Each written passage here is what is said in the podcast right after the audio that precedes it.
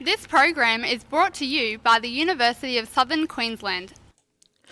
What's up, everyone? My name is Russell, and what time is it? It is Hero Time, in which I'll be bringing you up to date on all the latest in pop culture news for your hearing pleasure. And this, my friends and fellow Phoenix Radio listeners, is the final episode of Hero Time for 2022. And coming up in this finale, Man of Steel 2 stalls after DC leadership change. Patty Jenkins' Wonder Woman 3 mic drop was showing WB execs the definition of character arcs. Hideo Kojima rewrote Death Stranding 2 after the COVID pandemic. And the Suicide Squad game has the late Kevin Conroy's voice. But first up in our top story, coming from the folks of IGN, out with the old and in with the new. It sounds like James Gunn and Peter Safran's plans for DC won't just impact Snyderverse actor Gal Gadot, but Henry Cavill as well.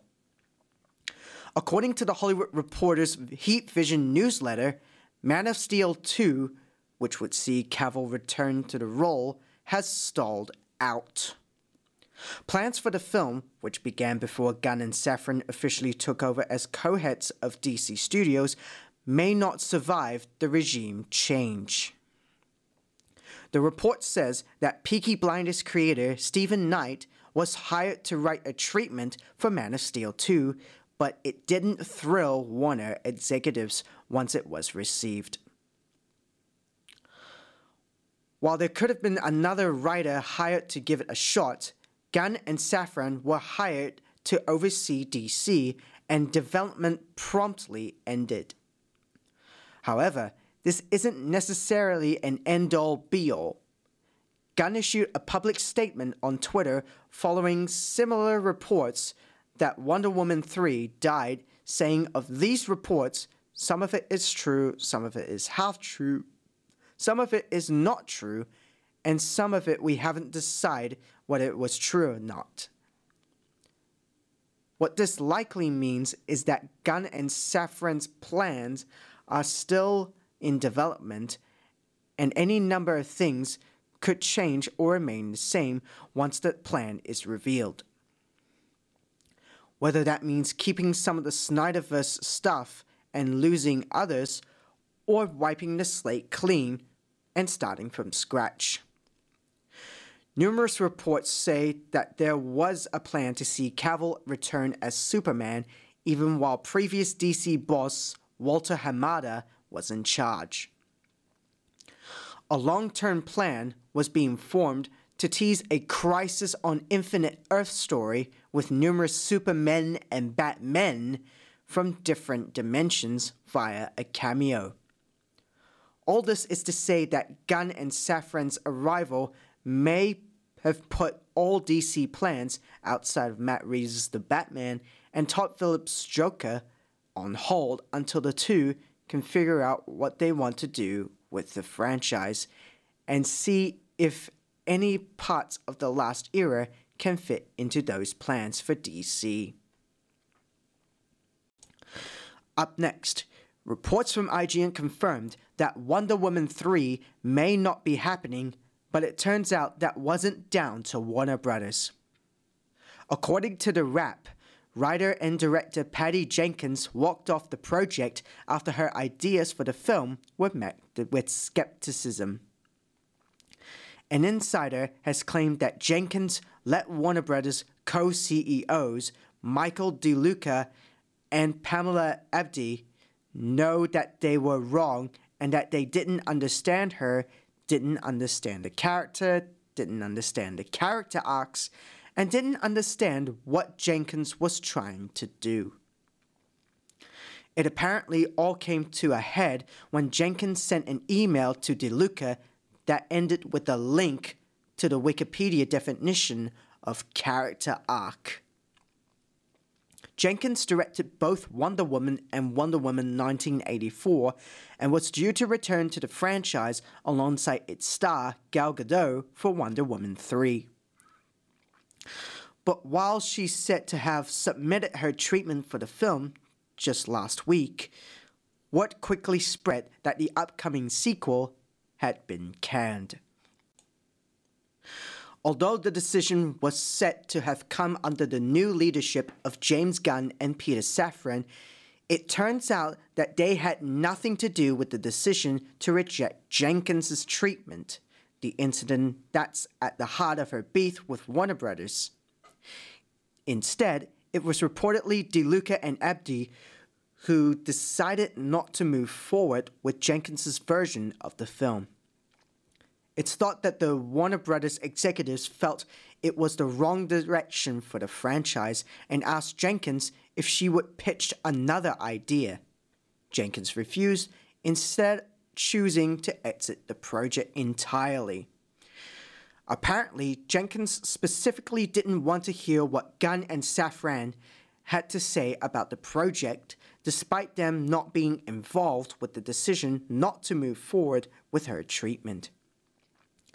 She just doesn't want to allow them to have a seat at the table to have an opinion on something new that she might come up with, explained an insider.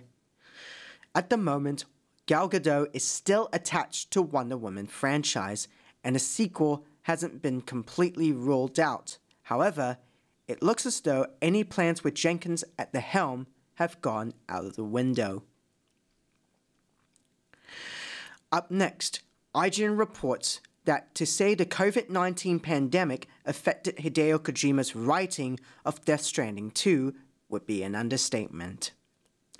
The Kojima Productions founder officially unveiled the sequel at last week's Game Awards, and after showing the first look, stayed on stage for a while to answer some questions from host Geoff Keighley.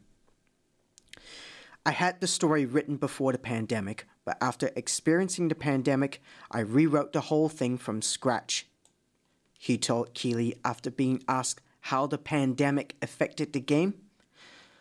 I also didn't want to predict any more future, so I rewrote it. It's true that Kojima has earned a somewhat infamous reputation for predicting the future with his games. Metal Gear Solid 2 Sons of Liberty was far ahead of its time portraying how quick misinformation can spread online. And the first Death Stranding's themes of loneliness had some eerie parallels to the COVID 19 lockdown that would be put into place just months after its 2019 release. So one might understand if Kojima wanted to put the crystal ball away for a while. Otherwise, Kojima remained pretty tight lipped about the sequel. I put a lot of things inside the trailer, so I want you guys to talk about it and find details in it, he teased. The final report of Hero Time in 2022, reports coming from, you guessed it, IGN, states that Suicide Squad Kill the Justice League got a new trailer at the Game Awards last week, which paid tribute to the late Kevin Conroy. We also got a release date for the game, which is coming on May 26, 2023. The trailer opened with a silhouette of Batman before showing the Suicide Squad torturing the Flash. Then Batman arrives and starts doing his thing in the shadows, which definitely frightens the Suicide Squad. Batman ultimately reveals himself and turns out the lights. The trailer ended with a tribute to Conroy with a message that said, Thank you, Kevin. After the trailer, host Geoff Keighley confirmed that Conroy is the voice of Batman in Suicide Squad Kill the Justice League. Conroy voiced the Cape Crusader in Rocksteady's Arkham games and in the Batman 1990s animated series, along with other Batman animated related projects, including The Killing Joke.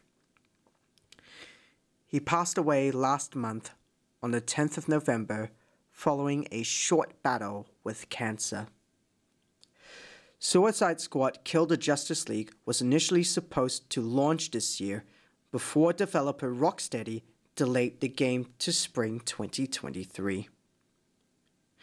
The game will be an open world co op action title that lets up to four players to play as Harley Quinn, King Shark, Deadshot, and Captain Boomerang. As mentioned before, Suicide Squad Kill the Justice League has got a new release date on May 26th, 2023. And that is it for Hero Time in 2022. And before I end this episode, I wanted to say a huge thank you for listening to Hero Time this year and for your continuous support of Phoenix Radio and my fellow presenters.